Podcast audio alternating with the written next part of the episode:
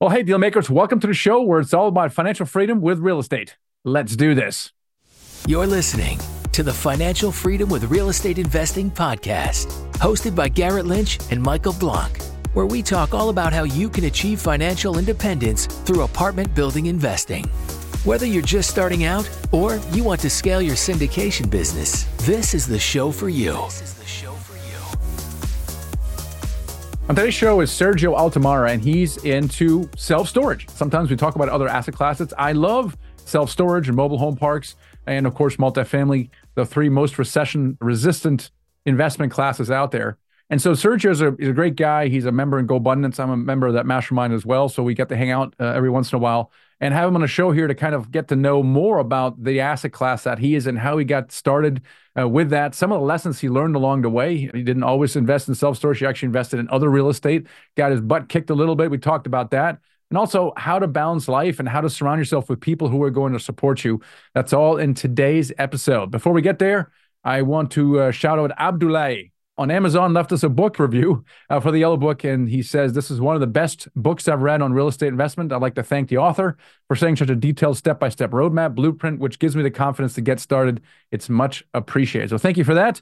The Yellow Book is on Amazon. It's called Financial Freedom with Real Estate. Check it out if you haven't already, and if you have read it, just uh, leave it a, review. We'd love to shout you out on the show as well. Uh, success highlight is Sean Shirk and he's a regular podcast listener. He's read the Yellow Book and he used that as inspiration to purchase his first deal. It was a fourplex in East Hartford, Connecticut, valued at $220,000. And he bought it with FHA financing and he's living in one of the units. House hacking. I love that. Now, if you've done a deal and you're listening to this right now, we'd love to hear from you. To tag us on social media at the Michael Blank or email us at support at themichaelblank.com. And we'd love to shout you out on the show as well. We're all about helping people do their first deal and becoming financially free. Now, with that, let's bring in our co host today, Garrett Lynch. What's going on, Garrett? Hey, Michael, what's going on? There's a lot of bad stuff in the news about things going on and the stock market going up, stock market going down, interest rates going up. Interest, uh, you know, we don't know. But there are people who have made investments over the last two years, and you know some of them are in trouble. They're facing capital calls, maybe in a syndication, or maybe they're they're they're facing some kind of loss and it can be stressful uh, when you're in tough times like this and you're going through an unfavorable economic event like we have over the last two years. And you know it can really affect you as impact you. And so i think the main thing that's important is that you remain calm and not only for your own benefit but also to make better decisions such as if there's opportunity coming in 2024 how can you make decisions from a more calm perspective a more objective perspective now, I know you've been through some stuff. Maybe you can talk about what have you done when things are a little out of control in your life? How are you able to calm yourself down? Well, there's really one thing that you guys, anyone can control, and that's your mind, right? So it, there could be the same event happening to everybody, and some people are going to get in there and be able to solve the problems and live to see another day. And then other people could crumble, right? And so the biggest difference is your mindset.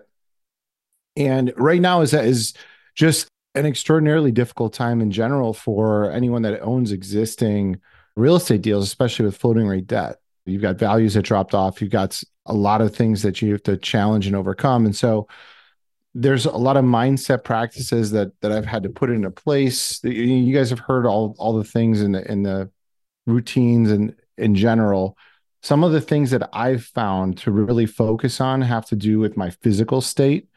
And that's helped improve my mental state quite a bit. And so, one major thing that I know Michael is actually completely not against, but he's like, You're you're crazy for doing that. Is I've been jumping in my pool every day that's 51 degrees. And there's a lot, there's a, a big study on cold water immersion that that can actually help release dopamine in the brain. And I've found that to be completely true. And I I did it this morning. I've been doing it every day for the last actually the last couple months. And I've seen major major health benefits I never knew existed. And it's helped keep my mind focused more than more than anything. I've also quit alcohol. So I stopped drinking for a while. And that's helped me really get into a really a great place in my headspace.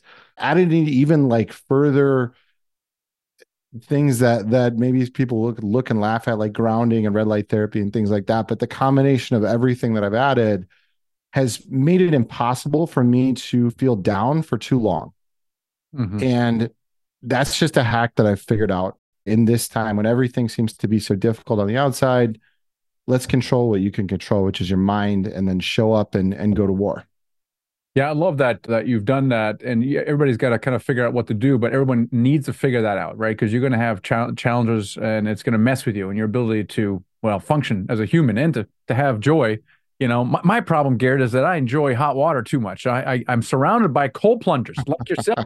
you're not the only one I know, and you know, and so just not not there yet. But the thing that's worked for me, especially when I was going through my my first major stress in my life, was basically total financial loss through in, in the restaurants and I think my faith has really been kind of that that cornerstone for me.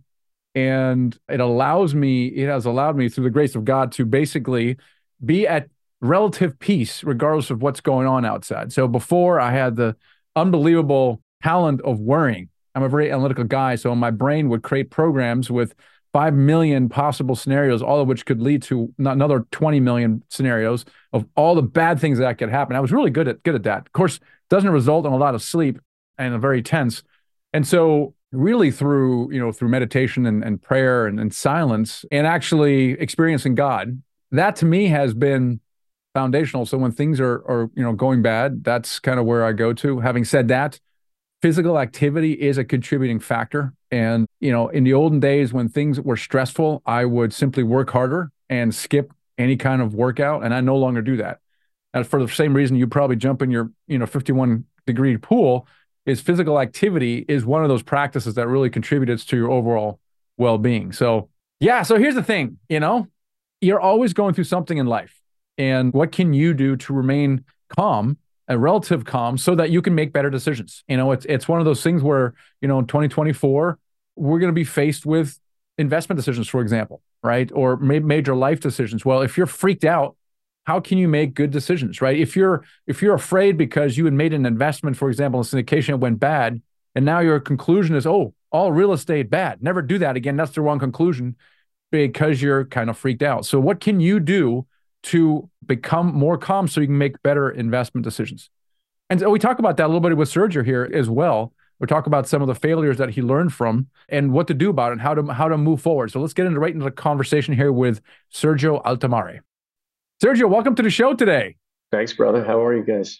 Yeah, it's great to see you, man. You are have a, a really sizable business and equity firm. You've really gotten into self storage, and I'd, I'd, like to just get you a little bit of a story, a story of how you got into that, because you probably weren't uh, born into self storage. Uh, love to get more of your background. I've got a unique background in the sense, and I'm sure, like you guys, kind of have reinvented myself a number of times over my career. I started working for the Federal Reserve when I was 18 years old. Ended up in IT, ran the gamut in, in technology jobs, everything from tech support, information security, project management, enterprise architecture, you name it. And I had a long career at the Fed, uh, 17 years working for the Federal Reserve Bank of Philly, 22 years working for the Federal Reserve Bank of Richmond, which is our, our national IT group. And along the way, I met my now wife in, in 2012, and we started investing in real estate. It started with a triplex. My wife was, she's a transplant from Los Angeles. She moved to Philadelphia on an opera contract, if you can believe that. She was a musician. And her parents' father was a uh, an attorney. Mom had a Montessori school back in, in Glendale and they taught her that you need to invest your income to kind of reduce your tax burden. So we were we were just dating at the time and I had a false start in real estate myself where I bought a duplex. I was going to house hack back in 2004. I learned my first lesson in real estate and not buying a property that wasn't zoned properly. So that was a good hard lesson in how to do things properly. And so we it started with a single triplex. Corinne was going to live in one unit, rent out the other units. I've always been pretty handy. So we started renovating the unit that she was going to live in. She moved in with me at the time. Her lease had expired where she was renting. fast forward to following year, we were like, man, we like this real estate thing. Uh, with my tech background, I was implementing all the property management software. And we started building and scaling from there. It wasn't long after we bought our second building, first one together, where we had friends and family like really, you know, inquiring on what are you guys doing and you know, starting to say, hey, how do I get into this? So we started to uh, build a portfolio. We started syndicating real estate deals back then. No idea what we were doing at the time. I mean, pretty good bookworm. I'm I'm very good at learning, if anything. My father-in-law introduced me to the concept of of syndication. Started picking up the books. Uh, Bigger Pockets was was huge for me at that time. Brian Burke, picking guys' ears like that and we started building and scaling that all while we had our day jobs. My wife was also an IT project manager. She had her night job or day job at the Fed and was doing the music thing. And then um, growing from there. Fast forward to 2016, Corinne quit the day job. 2017, I quit. My daughter was born in early 17. And as you guys know, with kids, that's a whole you can work two jobs man but once you introduce kids into the mix man it's really really tough so so we had the day job the night job and then my daughter was coming around man and it was just not possible to do all the things so so i had to make a choice was i going to do the career thing keep that going? I had incidentally become an officer at that time so i had the biggest promotion of my career. But at that time i i did i mean like every entrepreneur right? We were we were solo we did we wore all the hats i did all the underwriting. So when we were looking to continue to grow and scale at that time it was small multifamily you know scattered site stuff. We were looking to get in the garden apartments i was doing all the underwriting. So 2017 2018 i couldn't make anything pencil right? In hindsight i was using the most strict you know investment criteria that you could get there. I mean things have kind of gone way beyond you know what i was doing. So being that i had worked for the fed for so long i, I knew market cycles. I knew you know the economy is cyclical so I, I, I knew that there was a correction if not market downturn recession I, I really felt that one was coming on just how aggressive the, the capital was flowing into uh, multifamily. So I said, what other asset classes might we look at? Landed on self storage. Self storage uh, was by far the best performing real estate asset class coming out of the Great Recession.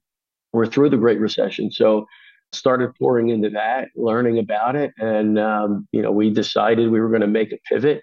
We brought that to our investors and we said, you know, this is the direction we want to go in. Fortunately, at that time, most of our investors knew us very well, knew our investment philosophy. We had a very compelling argument for doing it. Everything that we bought had a lot of equity that was built in for from our management. And yeah, and so we took down the properties one at a time. We, we sold them off. We recapitalized our investors, and then we pivoted into self storage. Initially, we maintained the property management company and and some assets, mostly our personal stuff, but since over the last couple of years, we've sold all of our multifamily assets, sold the property management company, and now are 100% in, in self storage. We've got 14 assets, 50 million and plus, and scaling that now. What did you like about, or what do you like about self storage? So a lot of it came down to where I thought the the opportunities were and and what the levers are in terms of driving value in self storage, right? Self storage is first and foremost is very process and and data driven. The data in self storage is is much clearer than it is in other asset classes. For example, you could have two 100 unit apartment buildings side by side, but there's different amenities here. There's you know different fixtures here. In self storage, a 10 by 10 self storage unit looks exactly the same in Atlanta, Georgia, Los Angeles, California, or anywhere in between. The only thing that is different are the rates, the operating strategy, the ability to market, and, and really that, and, and the ability to scale the back end. The operating efficiencies is is pretty unparalleled. So to sum it up, what I love about storage is that number one, it's real estate, right? You've got ground, you've got improvements. Number two, that it is an is a business uh, with dynamic pricing, meaning you know we change prices on our inventory twice a week. You know, prices go down on Mondays, they go up on Thursdays, right? To plan for that market or the cycle of the consumer. And, you know, the technology and data behind it allow for incredible efficiencies. Our, our expense ratios are, you know, 35%. So one of the things that we like about apartments is that we can hire a professional property management company. And is that similar in, in, in self storage yeah. or is, is it something that you're going to have to self manage? Mm. Yeah. Into it? Yeah, so we started self managing. Uh, literally, my wife and I, we bought an RV and lived part time at our first storage site to, to learn the business. right. So it's it's very unconventional. So and then we managed ourselves in terms of hiring the staff. Now, one of the other efficiency areas is that you don't need a full time person at each site. So when we when we initially grew the portfolio, it was five assets in Pennsylvania in close proximity. We had one at its peak, you know, one and a half managers that were able to provide the day-to-day management, site cleanouts, move-ins, move-outs. But by and large, it's an online business, so you can rent a unit online. The third-party managers, they are out there. There are probably with with the exception of the REITs, all of the REITs do third-party management. But the REITs, you have to have a certain size facility, right? It's not like like residential where it's 10% of management costs. You've got to have a They, they have a minimum of twenty five hundred dollars a month. Garrett.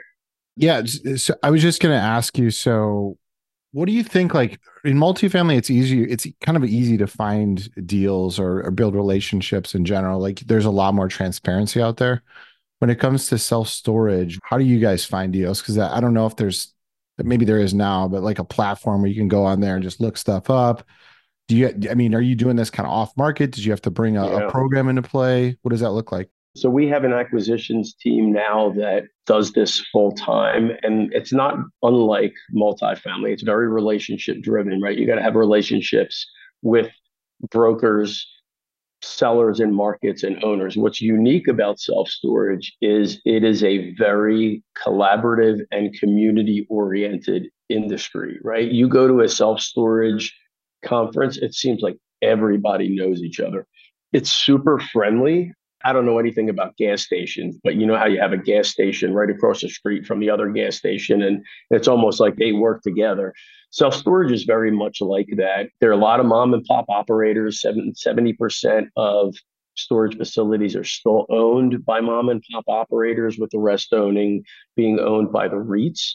But it is very much relationship driven. We do have off market campaigns, and as you, I mean, like you guys know, once you're once you have a presence in the industry, the phone calls start to come in. Hey, I've got this deal. It's a little bit too big for you know my ability to take down are you interested so and the ability to transact the national brokers in self-storage there's only a handful that do the majority of national volume so we're in good graces there. We don't do the volume of, say, extra space in a lot of those guys, but there's pretty good deal origination, deal sourcing. And then our guys, they have a little bit about their own secret sauce, some of the benchmarks and some of the the data that they use to identify markets and opportunities and things like that. What's your outlook for for you for your business and self storage for next year, 2024? So we kind of mirror in some regards, we're kind of like distant cousins of the residential market and, and multifamily. We love markets where there are, say, 30, 40% plus renters.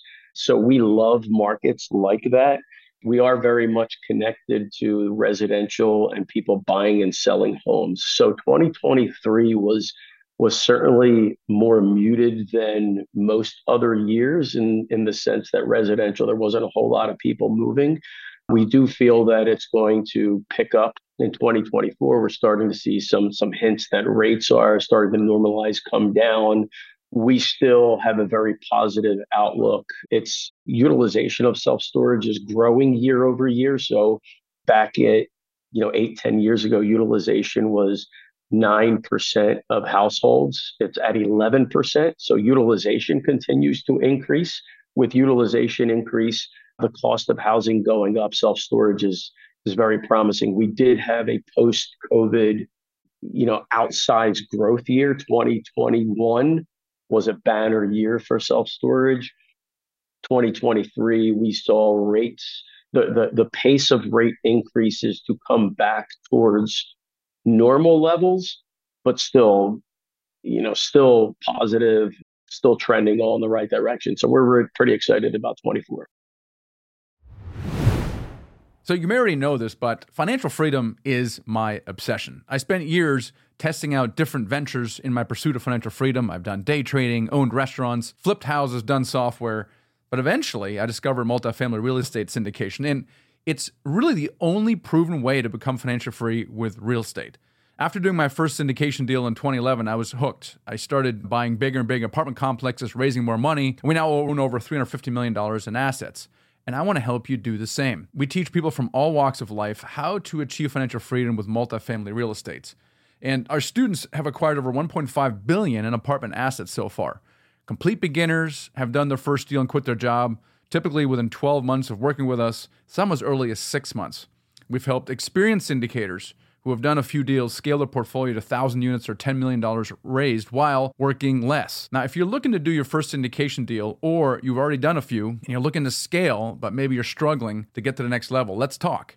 Go to themichaelblank.com forward slash call and book a free strategy session with one of our advisors. So, we're going to do in that call is we're going to talk about your goals, where you are now, and put together a custom plan to help you get to that next level, whether it's your first deal or a thousand units. And here's the thing if we decide to work together, then great. Otherwise, you're going to gain an incredible clarity from talking with one of our advisors during that call. Either way, you win and there's no obligation. So go ahead and book that call right now. Go to themichaelblank.com and book that free strategy session because here's the thing I really want to imagine how your life will change when you achieve that next level of where you want to be. It's financial freedom, quitting your job for the first time or building generational wealth with you know a thousand units or ten million dollars raised, whatever that is in the realm of real estate and apartment buildings, we want to help you get there. We can help you make that reality for you and your family. So go ahead and book that call, themichaelblank.com forward slash call. Talk to you soon. What's your challenge in right now in, in the in the business? Or is everything pretty stable as it always was, or like what's your you know one or two biggest challenges? The challenge from a storage, from a customer perspective, is that there wasn't a whole lot of people moving around. So, so vacancies from a unit square foot occupancy perspective, vacancy has ticked up a little bit. Our portfolio, most of our stabilized assets where there's no uh, expansions or everything, they're still 90, 92%. So they're they're they're mostly full. We have seen a downtick in occupancy, 85% over the last few months. But the biggest challenge that we're finding is in financing. We've got deal flow, we've got a lot of deals in the pipeline construction loans, acquisition loans, lending is is the capital there is pretty pretty tight.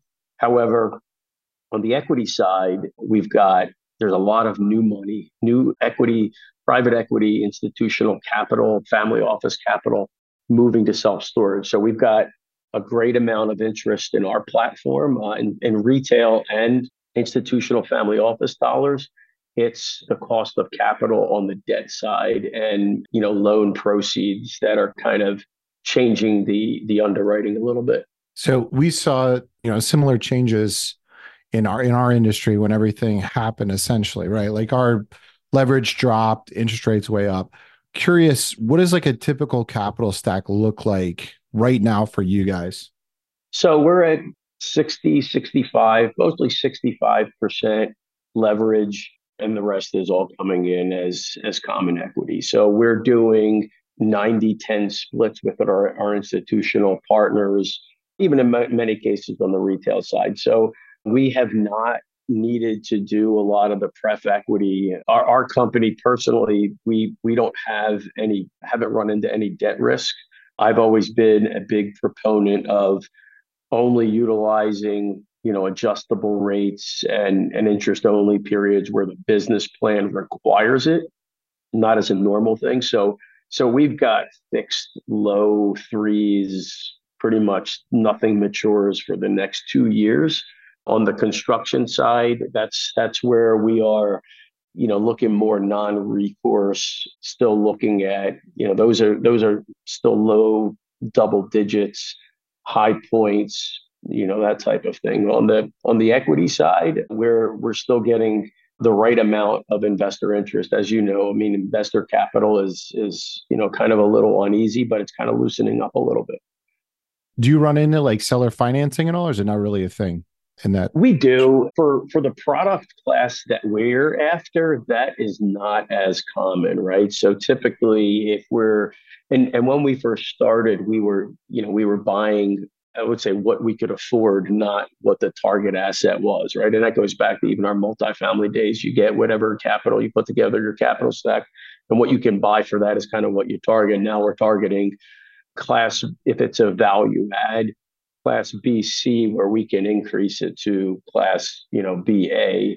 If it's ground up development, it's it's going to be class A. So we've got, I think, one property in our entire portfolio, which is a warehouse adaptive reuse conversion that where we've got a, a really nice seller finance. But for the size of the properties we're after, you don't see that much. There are a lot of newer, you know, individual self-storage investors that are buying, you know, 15,000 square feet or smaller facilities. Those are typically going to be the small mom and pop operator that can offer that for the size of the product that we're after. It's not it's not really common.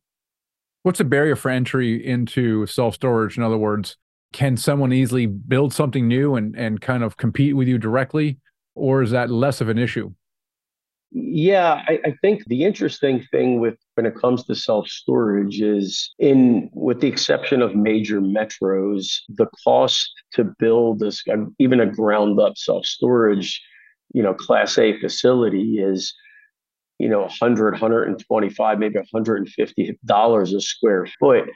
The biggest barrier to entry is is going to be zoning entitlements. Zoning for self storage is is one of the more stricter areas just because from a municipality standpoint it doesn't have a huge tax benefit right? We're not, empl- I mean, we're employing people during the construction side, but when you're talking about maybe one full time person as being passing that through a municipality is is not as easy. Now, the flip side of that is we've been able to get properties approved markets where the locals have said, hey there's entirely too much multifamily right? Let's let's you know people need place to store. From a dollar perspective our projects you know 10 15 million dollars for a ground up development three to five million will buy you a decent sized facility that can be third party managed. The value add components that we're finding now that we're doing is mostly expansion based you're not finding a whole lot that says hey i can just go in and clean this place up and drive rents maybe in some of the smaller size products some of the tertiary markets you can do that. But for the criteria that we're buying in, you wouldn't be competing necessarily with us. You'd be competing with us and REITs because we're that's kind of our main competitor. That's the markets that we're going in where there are REITs, because in some of the products that we're putting out there, the REITs are going to be the managers. I don't know for for you, but for me, I learn more, Sergio, when I have failures, like from challenges and setbacks and that kind of stuff, right? So it's not it's interesting to have you talk about your biggest success because who cares, right? so boring and you're bragging. Right. Now, my question to you is like what's been like what your you know top two whatever lessons from maybe some of your biggest failures?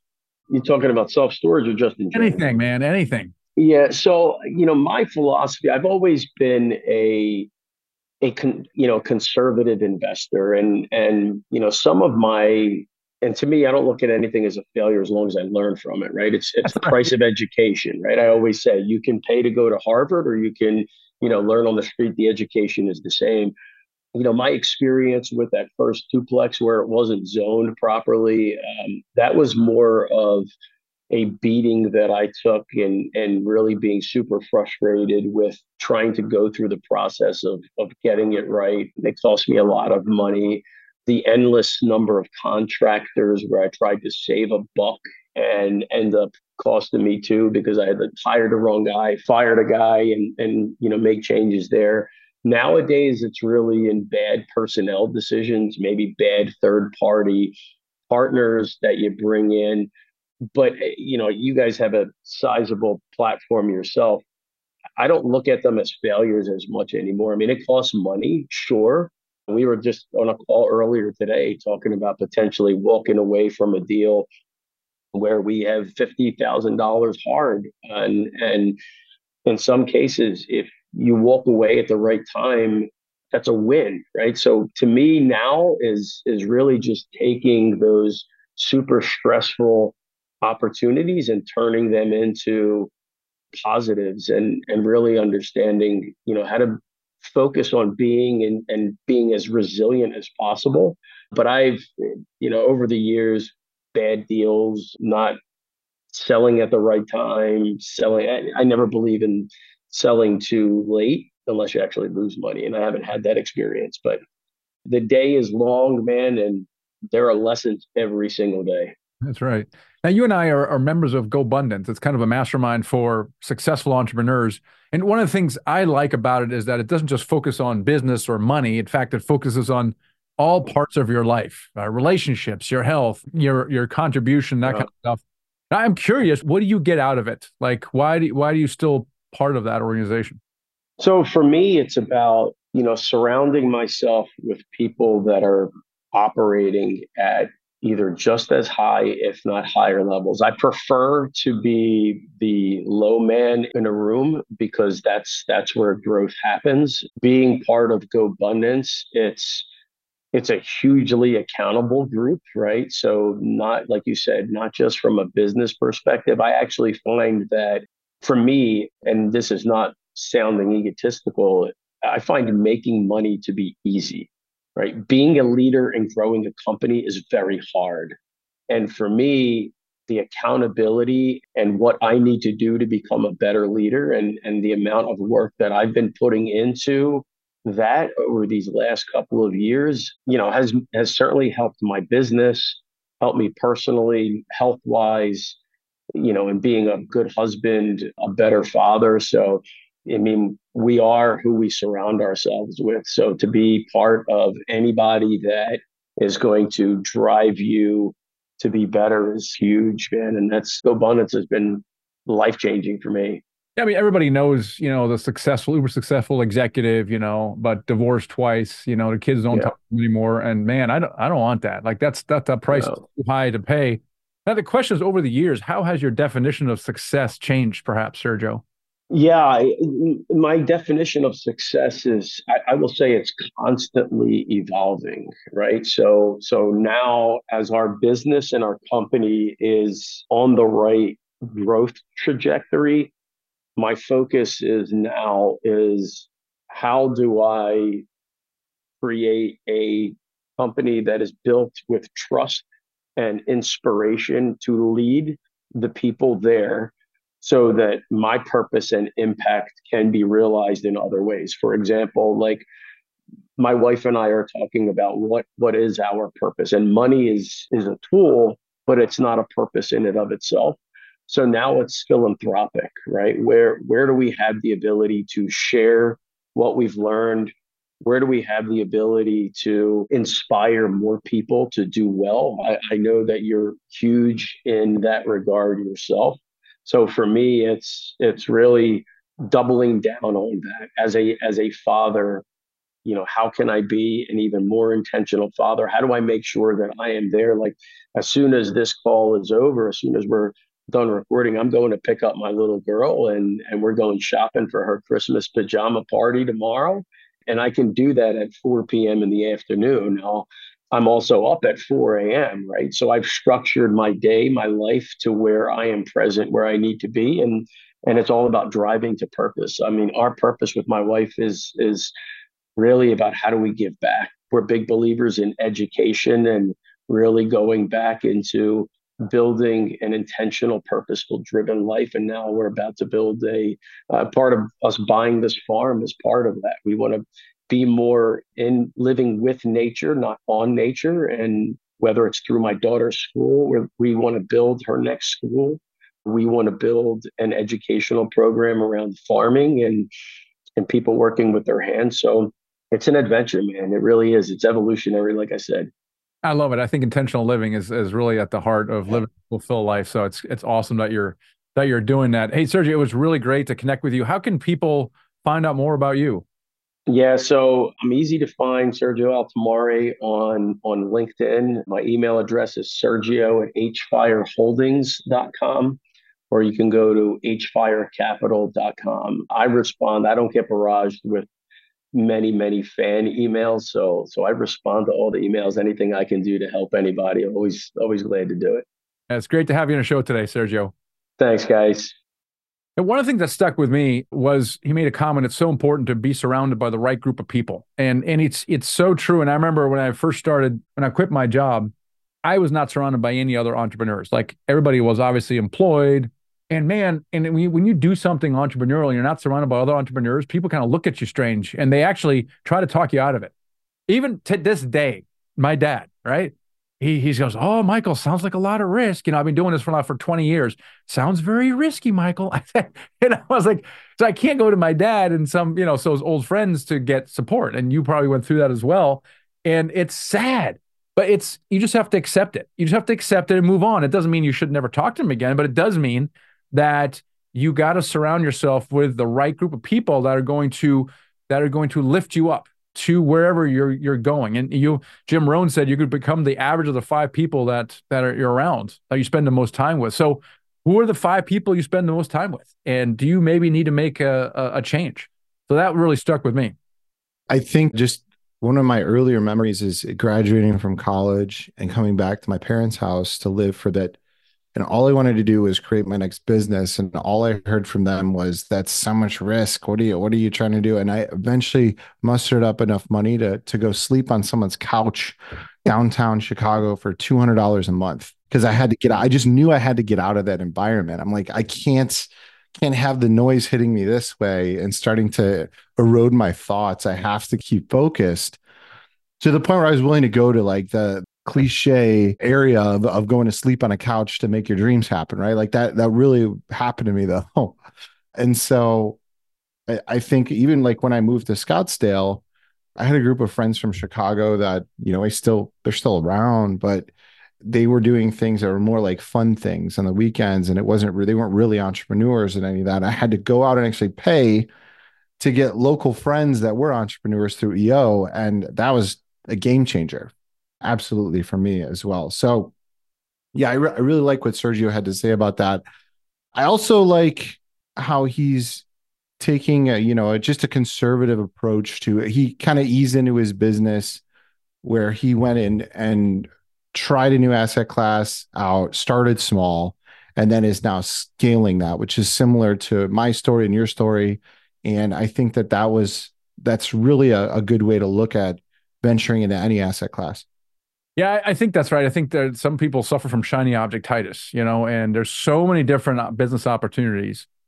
And the mistake I see most people make is they just jump from one to another. They never allow a chance to scale any one. And I think the rule of thumb I heard from some any kind of idea you have, you have to give it a five year runway to get enough momentum and build enough expertise in that before you try to expand the business into something else.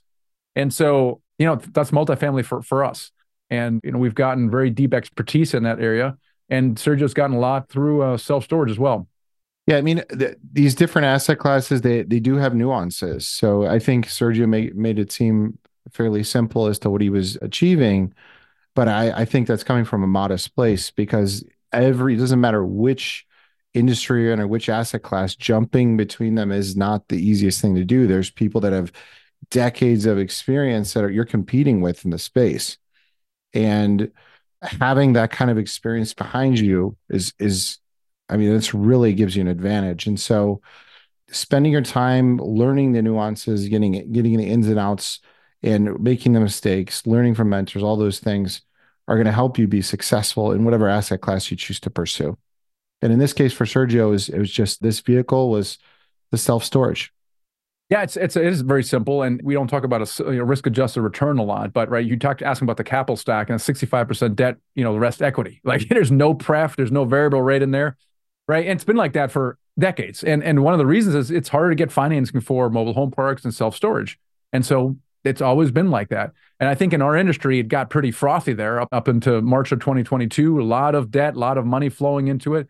And if you look at the spectrum of risk adjusted return, it was probably in the most aggressive, the probably the riskiest part of the of the cycle. But the thing is, it's been like that for years, like five years. It's been kind of like that. And then over the last two years, of course, it swung to the other side. Now, you know, people are buying stuff at, at extremely high interest rates, fixed loans, or if they are getting bridge debt, it's also fixed for a very long period of time. So the the risk has adjusted significantly.